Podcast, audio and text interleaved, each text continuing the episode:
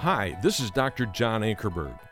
I invite you to dig into God's Word today with my dear friend, the late Dr. Wayne Barber, as he leads you verse by verse through the Bible.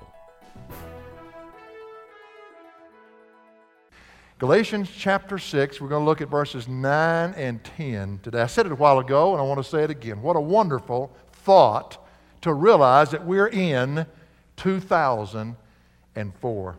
It's hard to believe. I believe in this service, you'll be the only ones that would understand this. Younger folks hadn't caught it yet.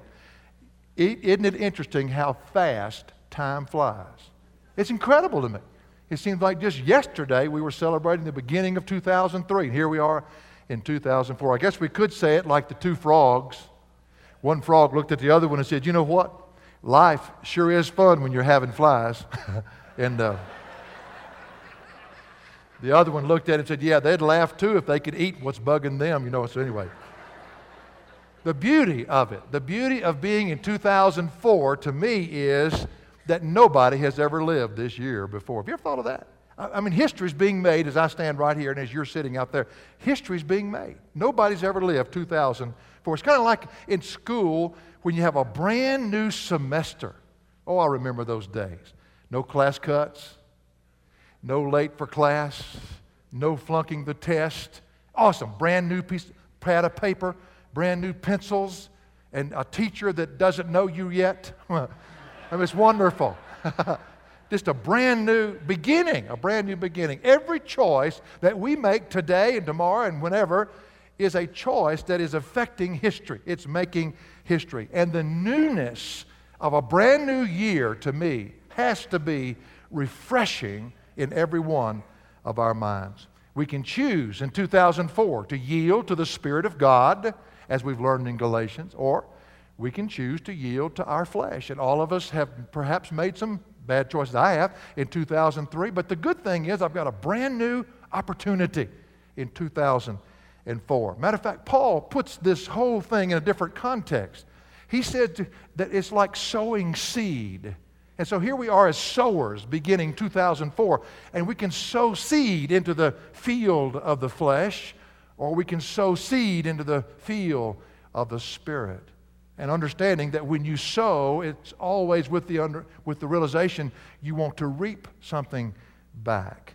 Either choice will reap a consequence, will bear a consequence, because that's what sowing is all about. It, to me, it illustrates it in such a beautiful, picturesque way of making choices. You're sowing, you're sowing, and there's something going to be returned as a result of that sowing. Sowing in the field of the Spirit is what we've been looking at in chapter 6. And it's so beautiful.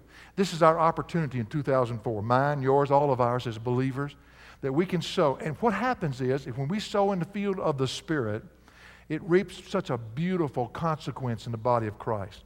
In verse 1 of chapter 6 tells us that we become sensitive to a brother who has sinned. Isn't incredible? We, we, our eyes are not on ourselves anymore. We begin to see others for the first time and we see that they make some wrong choices. And so we're willing to come alongside and, and help them understand how to sow in the right field. Verse 2 told us that we will be moved to bear one another's burdens. Only God can do that. That's supernatural, that's not natural. And in verse 3 shows us that Christ in us won't allow us to help other people for any kind of personal recognition. God won't do that, won't allow that, because His Spirit will not allow that. Verse 4 shows us that we won't compare what we do with what others do. We won't do that. We don't get in this idea of competitiveness because that's just not the Spirit of God. That's not what is, is, is harvested out of the field of the Spirit. And verse 5 teaches us that when we're walking by the Spirit, we'll understand that we have our own responsibility. God will put different individuals on your heart as He'll put different individuals on my heart. And we have to follow that. Individually, as well as corporately, we come together to, to do the things God's asked us to do. But the true signal of the fact that we're sowing in the right field is interesting to me that Paul brings out in verse 6. And that's what we do with our finances. And that's so strange to me. It's, it's always fascinated me how treasures are such a, a, a an indicator of a person's love relationship with God. Jesus used more verses to share about treasures than he did hell. I mean, it's a very, he told his disciples, look out, look out, that's going to be a litmus test, that's going to be a trap. that you might fall into. And what he talks about in verse 6, he says, The one who is taught the word is to share all good things with the one who teaches him. And what he basically does, he just shows us that there's a criteria for who you support. You support the people that honor the Word of God because the power is in the Word and it's God's Word, it's our authority. And he says you support those people. Not only those pastors that work with you, you support missionaries, others that honor the Word of God. Well, sowing will bring a harvest. No matter what we choose, no matter what, if there's a consequence that comes back. And Paul makes certain that we understand this in all context of life when he says in verse 7 and 8, Do not be deceived. God is not mocked. And as we saw the last time, that meant God's not allowing himself to be sneered at. God, God won't do that. It's not affecting him at all. What Paul is saying is when we make our choices to sow in other fields, when we choose not to sow in the field of the flesh, but in the field, of, I mean, the spirit, field of the spirit, but we choose to, to sow in the field of the flesh, it's going to reap a consequence. And it's not going to affect God, it's going to affect us. He says, For what, whatever a man sows, whatever choice that man makes, he says, that this will he also reap. And then he gives the two choices in verse 8. For the one who sows to his own flesh will from the flesh reap corruption. But the one who sows to the Spirit will from the Spirit reap eternal life. Well, this is where we are today. We've, we've seen now what it means to sow in the right field. And now, what Paul is going to do in the next two verses, he's got a caution, a warning, and you'll be surprised perhaps to hear this, but to those who are sowing in the right field. He's got a caution to, to, for those who are doing it right, who are living and walking by the Spirit and being led by the Spirit of God. It shouldn't surprise any of us that the flesh lurks around us at all times. When we're not doing it wrong, it's got us in its grip. But when we're doing it right, it's there to try to get us back off track. It's always there. We have to be conscious of it. The victory of yesterday does not necessarily carry me to the victory of tomorrow or today. I've got to make the same choices today that I made yesterday to walk in the victory that is mine in Christ Jesus. And so with all of us. So there are three things that I want to share. Hopefully, it'll encourage you as we enter into 2004 as, as we begin to think of the beautiful field out there that we can sow in, the field of the Spirit, to, to, to make our choices to say yes to Christ and to His Word, and the beautiful results of the harvest that will come from those choices. Three things. First of all, the trap. Paul shares the trap in doing good. Now, there is a trap. He says in Galatians 6 9, and he jumps right to the point, and let us not lose heart in doing good. What is the trap? Losing heart. Now, Paul's warning here is to those who are doing good. Doing good. Those who are walking by the Spirit, those who have been led by the Spirit or being led by the Spirit. This is who he's talking to. And it's a caution that he's giving. There's a trap that lurks near us. The word for doing is the word poeo. Poeo is the word that refers to a deed that somebody does, as you see on the screen. Here it's referring to the individual deeds that we've seen many of them outlined in chapter 6 that's taking place by those who are walking in the Spirit of God, making the right choices. It's in the present tense, so it's their lifestyle. It's not a one time thing. This is a pattern that you can pretty well predict in these people's lives. The believer is allowing the Spirit of God to work through his life. The word good is the word kalos. Kalos is an interesting word. We, we have one word in English, but they have two words in the Greek for the word good. Uh, it's inherent good, it's constitutional good, it's that which is inwardly pure. It talks of the very essence of what's being done. And this is very key. In verse 6 and in verse 10, he uses another word for good. All this is in the same context. Uh, the, in verse 6, he says, And let the one who is taught share all good things. And then in verse 10, he says, So then, while we have opportunity, let us do good to all men. Now, in verse 6 and in verse 10, the word is agathos. And agathos is the word that means benevolent good, that which benefits somebody. Basically, that word in verse 6 and verse 10 stresses the what that is being done. In other words, it's, it's that which benefits. It's, it talks about how it helps another individual. But the word kalos is different. The word kalos has more the idea of the inward nature of what's being done. And when you use the word kalos, it means it's inherently good, it's constitutionally good. There's no deceit in it, there's nothing in it whatsoever that's impure. That's a pure deed that's being done for somebody. There's nothing with self in it at all. It's done with a pure motive. Now, in the context of Galatians, especially in Galatians, that word would be used to point to the Lord Jesus Christ, the who it, that is behind the doing. He's the only one that is totally pure. He's the only one that is totally good. And so, therefore, it's, it's speaking here of Christ who lives in us, which is our theme of the whole book, of letting Jesus be Jesus in us. And what Paul is saying is this person that's doing good deeds is not just some religious man that claims that what he's doing is good, but this is a believer letting Jesus be Jesus in him. And the good that's being done is inherently good. It is in its purest form because it's not coming from him, it's coming from Christ that lives within him. These two words for good don't contradict each other, but the reason they have two words is each one brings out a different aspect of the good that is being done. It's, it's just Jesus being Jesus in us. Now, he says there's a trap here. There's a trap when we're letting Jesus be Jesus in us. Can you imagine? And the trap is, and here it comes, that we want to see the results of what is being done. Anybody who's a human being wants to see the result of letting Jesus be Jesus in him. But in that is a trap, a temptation. We want to measure what's being done. And certainly we're all come up in our day and time, and, and the world's way is to measure everything. If it's not big, then it's not right. If it's not this, if it's not that. But this is the trap. This is a trap. And Paul's warning them. He says, And let us not lose heart in doing good. Now, the word lose heart is the word egkakeo. The word means to revert back to the flesh. It could be used in a battle scene of somebody who turns coward and runs. He runs back to what he shouldn't. He doesn't stay on the front lines. Uh, it's the idea of walking in the Spirit and letting Jesus be Jesus in you, but suddenly dawning on you that, hey, wait a minute, I can do this better. God, excuse me, don't call me, I'll call you.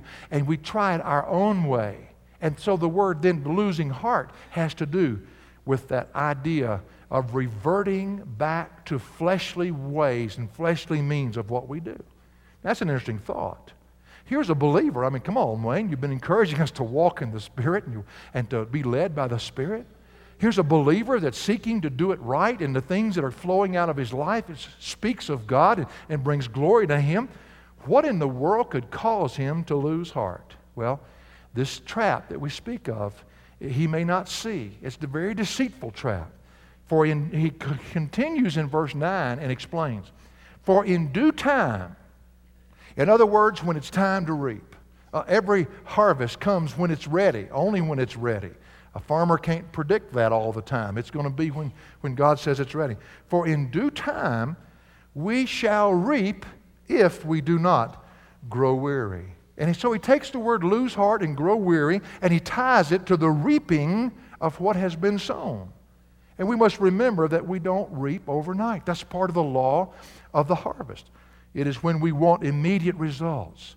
We want to try to measure what's been done, that the temptation to turn back to the flesh, which, by the way, will always produce results, it will produce results, but it will not be of God.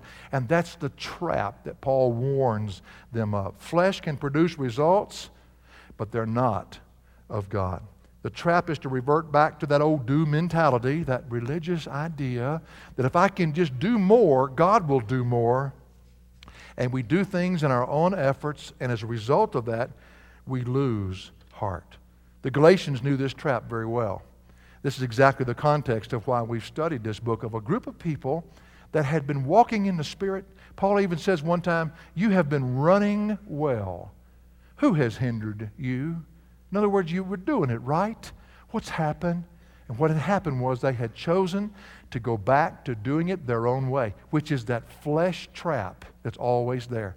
If it's not happening quick enough, if it's not happening big enough, we have that tendency, all of us do, to go back and doing it our way. Paul says, don't grow weary in doing good. Don't revert back to the flesh. It's a trap.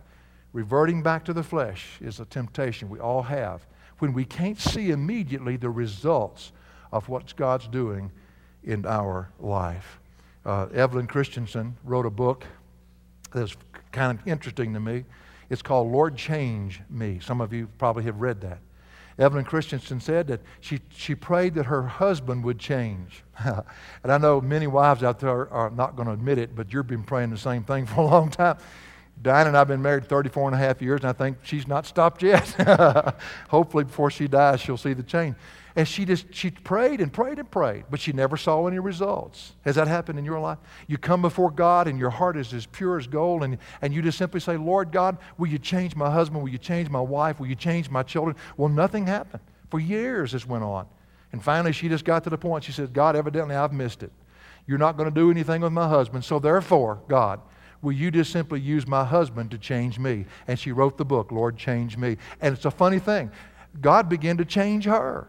Didn't change her husband at first, began to change her. And you know what? When he changed her, her husband changed.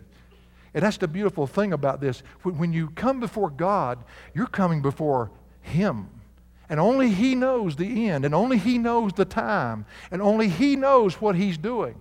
So therefore, you come before Him and you just simply trust Him. When nothing's going on, there's no visible results, we just continue to trust Him because we know that if we're sowing in the right field, at some point that harvest is going to come up. And it's a beautiful thing. But the trap is when we revert back to the flesh, you can get immediate results by doing things of the flesh. And that's the problem. That's the downside. And that's what Paul warns these precious believers about. Secondly, I want to share with you the temptations in, in, in doing good. Just, we've seen one of them, and that is to measure everything that we're doing. But there are many temptations that will bring us back to reverting to the flesh. And this is a sort of a caution that, that came in my study that maybe will encourage you, and it encouraged me. It's so interesting how losing heart or growing weary is a theme many times by Paul in the New Testament we see again here in chapter 6, it has to do with wanting to see the result. Lord, I, am doing everything you've told me to do. I'm saying yes to you. I'm letting you be who you are in me. But Lord, I'm not seeing any results. And so the temptation is okay, I'll get results. And you turn back your own way. But here's some, there's some other traps there. There's some other temptation. The trap is the same. The trap is reverting back to the flesh.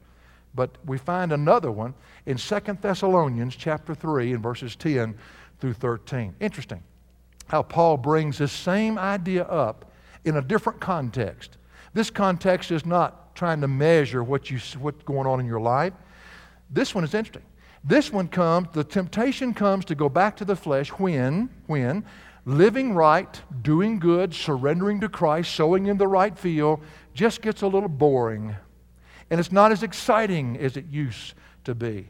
It's just not enough going on in your life. And, and so, therefore, Paul says, be careful because the good things he talks about in Thessalonians that they're doing has to do with their personal responsibilities in life. Personal responsibilities like taking care of the family, uh, going to work every day, paying bills. Matter of fact, we could throw in taking out the trash. it's got to be in there somewhere. But just doing the net, the over everyday responsible things of life. And the Apostle Paul says you have to be careful because it, this might not be appealing to your flesh. This might not be emotional and exciting. And sometimes when that happens, you will turn back to the flesh. You'll find something that appeals to your flesh. It may be emotional, it probably is, because emotions are only of the flesh. And so, therefore, he, you may appeal to you. He says, Don't do that. Don't go that way. Second Thessalonians chapter 3, verse 10. For even when we were with you, we used to give you this order if anyone will not work, neither let him eat. For we hear that some among you are leading an undisciplined life, doing no work at all, but acting like busybodies. In other words, you're minding everybody else's business and not taking care of your own. And in verse 12, now such persons we command and exhort in the Lord Jesus Christ to work in quiet fashion and to eat their own bread. But as for you, brethren, as for you, and I love that, he turns it. In other words, some of you are doing it right. He says, As for you, brethren, do not grow weary of doing good. when the mundane things of life get boring. I mean, when, when the responsibilities of just being a father and a husband and, and taking care of the family and going to work and getting a paycheck and paying taxes and, and doing what is responsible down here, when somehow that is not any longer exciting, Paul says, Look out, there's going to be a temptation for you to reach over and try to grab something from the flesh that's more emotional, that's more exciting, that's a little, little bit uh, of a difference in your life. He said, That is a temptation. Just because you don't feel spiritual when you're walking surrendered to Him does not mean you're not doing it right. And don't look for the big splash and don't look for the big emotion. Just continue on and be steady. There's a word, word in Greek that has to do with uh, power, dunamis, but you can get two words out of it. One is dynamite, and the other is dynamo. A dynamite makes a loud noise and certainly is emotional and it stirs up a lot of dust, but you ever noticed how quickly it settles? But a dynamo is something that's consistent every single day. It continues to do what's necessary, whether the emotion is there or not. And Paul says, Look out, look out. When life begins to be not exciting in your fleshly understanding of it, be careful. There's a temptation to reach over and try to find an experience, to try to find something that'll make your life a little more exciting. You know, some people in life just have that personality. We had a guy in our, church in Chattanooga. he was the most bland human being I've ever seen. I don't play poker, but I guarantee in a poker game, he would be the better. He'd be the winner. I mean, you'd never know where he was. You never knew. And it looked like his whole life was just, Bleh. And that's the way he lived. But you know what? He was one of the most consistent Christians I've ever known because he was just who he was, filled with God, and doing the things that God has told him to do. Be careful, be careful when somehow your life is not exciting. Be careful when you can't measure the results of what God's doing through your life.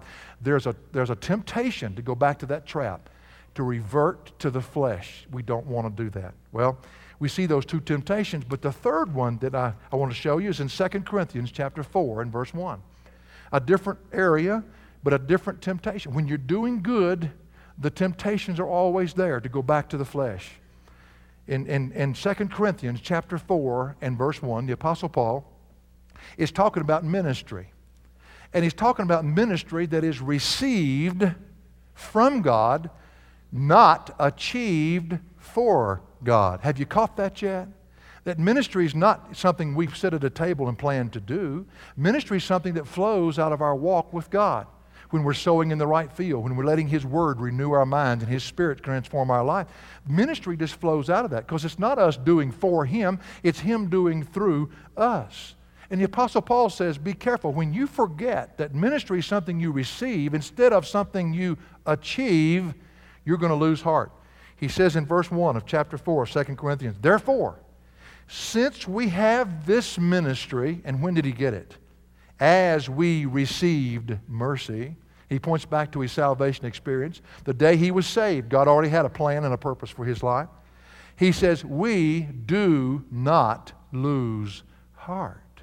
Because our ministry didn't come from us, our ministry came from him.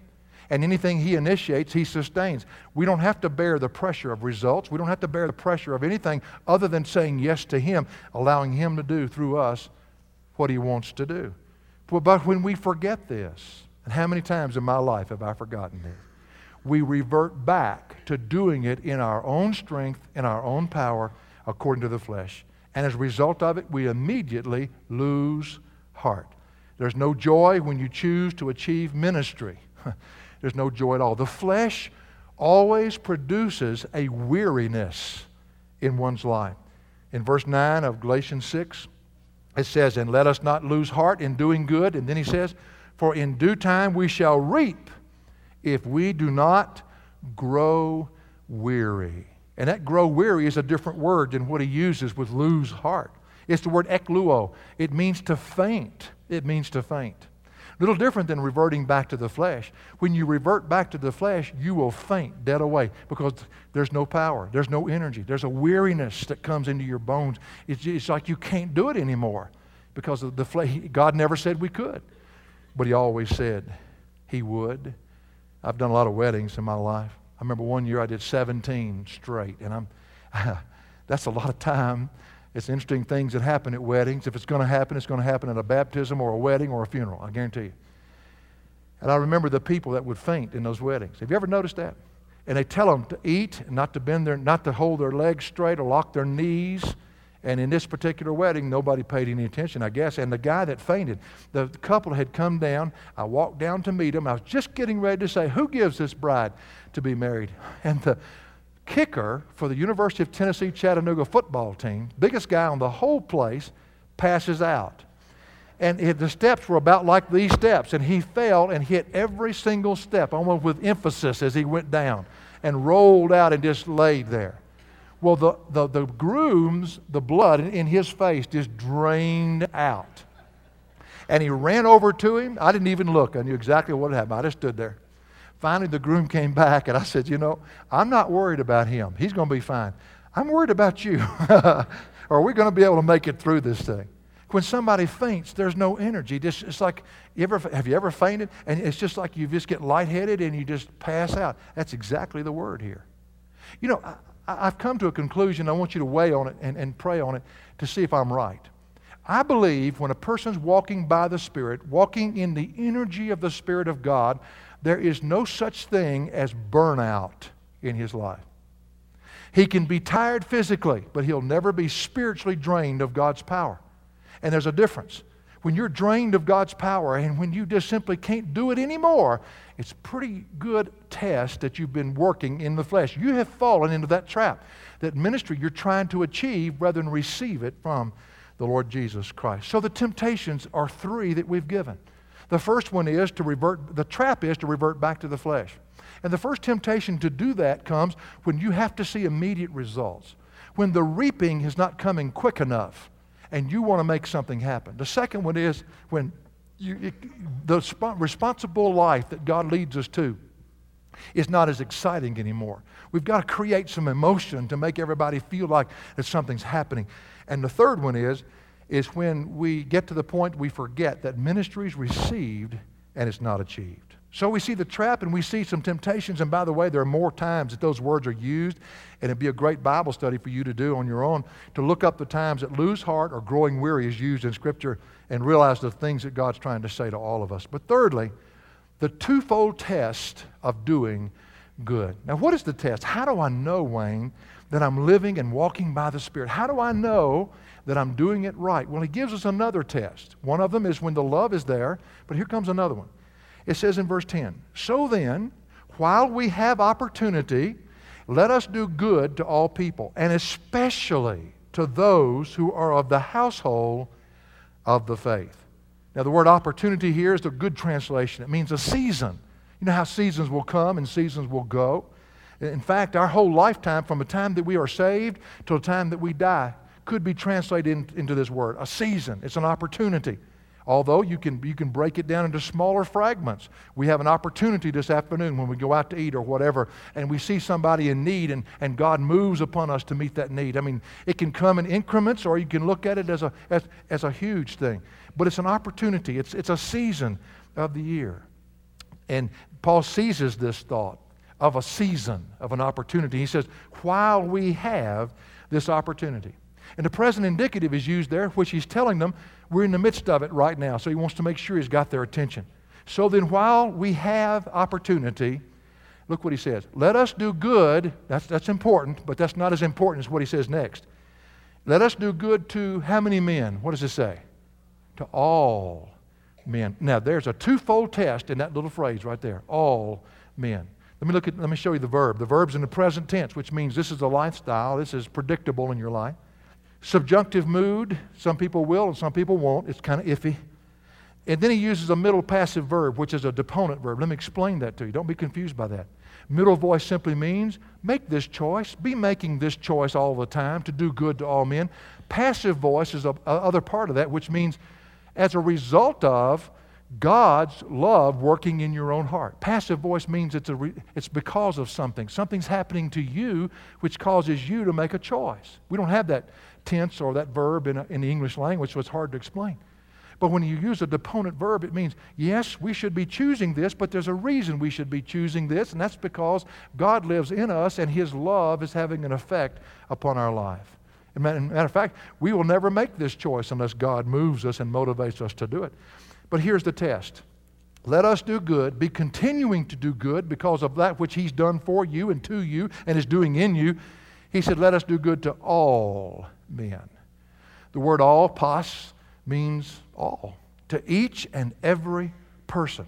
Now, understand what he's saying here. He's, he says, regardless of color.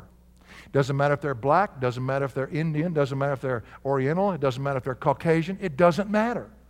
You do good to all men, regardless of any prejudice, regardless of whether or not, here comes the test, that they're believers or they're unbelievers. It doesn't matter. You do good to all men. This is the first, the first part of the test is to all men. To the lost, basically the lost people. The, we do good to them just like we do to each other, lost people. If you keep reading in verse 10, we'll see that people both inside and outside the church are included. So he's not just talking about the body of Christ within the walls of the church. That's, that's his particular point. He says, So then, while we have opportunity, let us do good to all men, and especially, and that's important, to those who are of the household of the faith. Especially those of the household of the faith. The word for household there is the word ikkeos. Beautiful word for the family. It refers to all the participants of a, a particular family. Isn't it neat that you're my brother, I'm your brother, and, and your sister, you're, you're my sister in the Lord Jesus Christ? We're, we're going to be together forever. Isn't that incredible? And we're part of the household of the faith. And so he says, You do good, especially in the household of the faith. If you're going to have it at all, it ought to be in here. But he says to do good to all men. In other words, you don't just come to church and be kind to everybody that you like and love Jesus, but you also go out to the restaurant that afternoon. And you're not cruel when you order beans and the little waitress brings you peas and they're cold. You're not cruel to them. How, that little waitress doesn't want to work there anyway. And her husband probably left her and she's got children at home and she doesn't have any child support and she's trying to do the very best she can possibly do. You don't do, treat her cruelly, but come to church and treat the people a different way.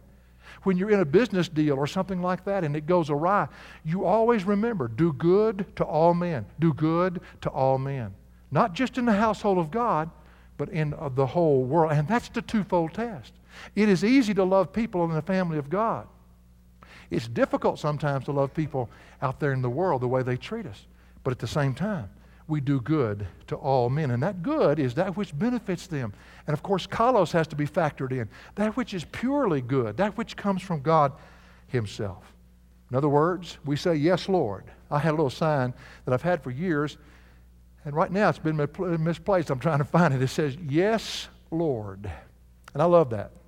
People have asked me before, Well, what, what's the question, Wayne? I see the answer, and I said, Doesn't matter what the question is. Yes, Lord. I've already solved the issue. I want to say yes to him no matter what he puts into my life. And that's the way that's, that's the way we're supposed to live, is what Paul said. Do I do it all the time? No. But that's my heart. And that's your heart. We want to be doing good to all men at all times. And then we begin to experience his life in us. Galatians 2:20. For it's not me, but it's who living in me? It's Christ living in me. And he, remember he said to the, that man one day who asked him a question, he said, Why do you call me good? Only God is good. In other words, that purity of that work, that, that beauty of what's being done has got to come from Him. He's the one who produces it in our life. And we begin to experience that, not just to, within the body, but even out there in the world.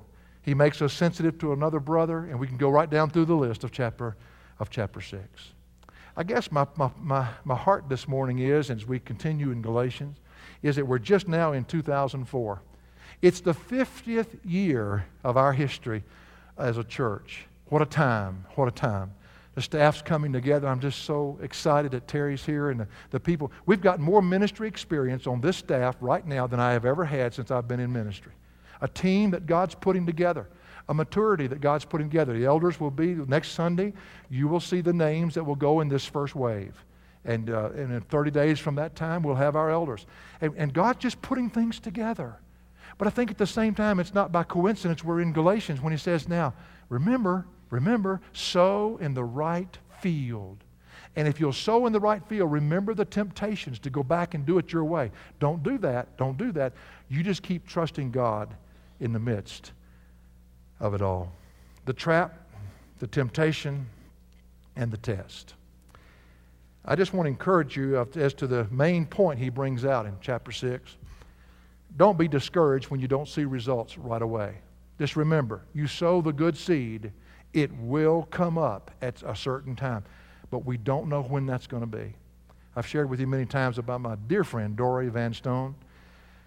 Dory worked with the Indians in, in Irian Jaya. When she went into the outback, like I mean, it, it was an, it was an area where uh, cannibals, and she was there eight years. Her children got so sick she had to come off of the mission field. And as a result of it, she told me, she said, Wayne, I saw no one come to know Christ. Matter of fact, when I first met Dory, she said, we saw no one come to Christ. She said one time they brought a pig. These pagans, they lived up in the middle of the jungles, and they brought a pig to her and cut it open that night and took the blood and smeared it all over and said, Dory, we are one because of the blood of the pig. And she said she wept and wept and wept. Said, God, when will they understand it's not by the blood of a pig, it's by the blood of the precious Lamb of God that makes us one. But she never saw a convert, never saw a convert. Her husband, Lloyd, they came off of the field because of the sickness of their children. He finally was out jogging one day and died of a heart attack. He never got to hear what I'm about to tell you. I was at Precept Ministries one day when Dory was there. She lived on the campus there. And she came running out. She saw me and she said, Wayne, look at this letter. Look at this letter. And the letter was from the chief of the Dani tribe. The Dani tribe was who they worked with. And they said, We would like to invite you to come to, the, to this area where you worked for eight years and we want to, we've made a statue dedicated to Lloyd, your husband, and to the chief at that time. And both of them holding their Bibles up. And in the letter, it said, Dory, there are over 250,000 believers now in the Dani tribe. They have become the leading evangelist in all of this area of the world. And Dory stood there with just tears streaming down her face, and she said, I just thought it would never happen. And Paul says, Don't lose heart, don't grow weary because you will reap in what? In due season. Don't back off. You trust God. Sow the good. You don't see a result? That's fine. You'll experience the joy of Jesus just knowing Him. But the good will come. Keep sowing good seed as 2004 stares us in the face.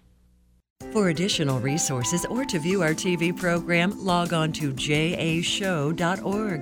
That's jashow.org.